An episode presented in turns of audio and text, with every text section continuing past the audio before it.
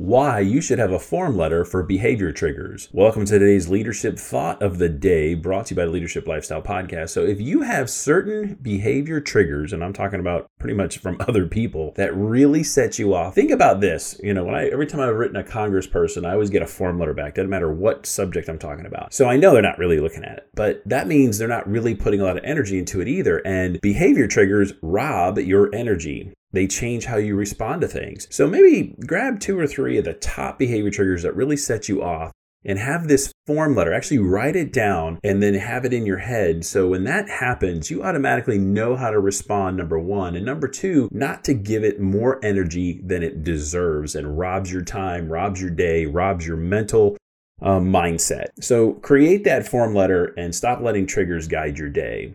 In today's leadership thought of the day, brought to you by the Leadership Lifestyle Podcast, grow yourself just a little bit more.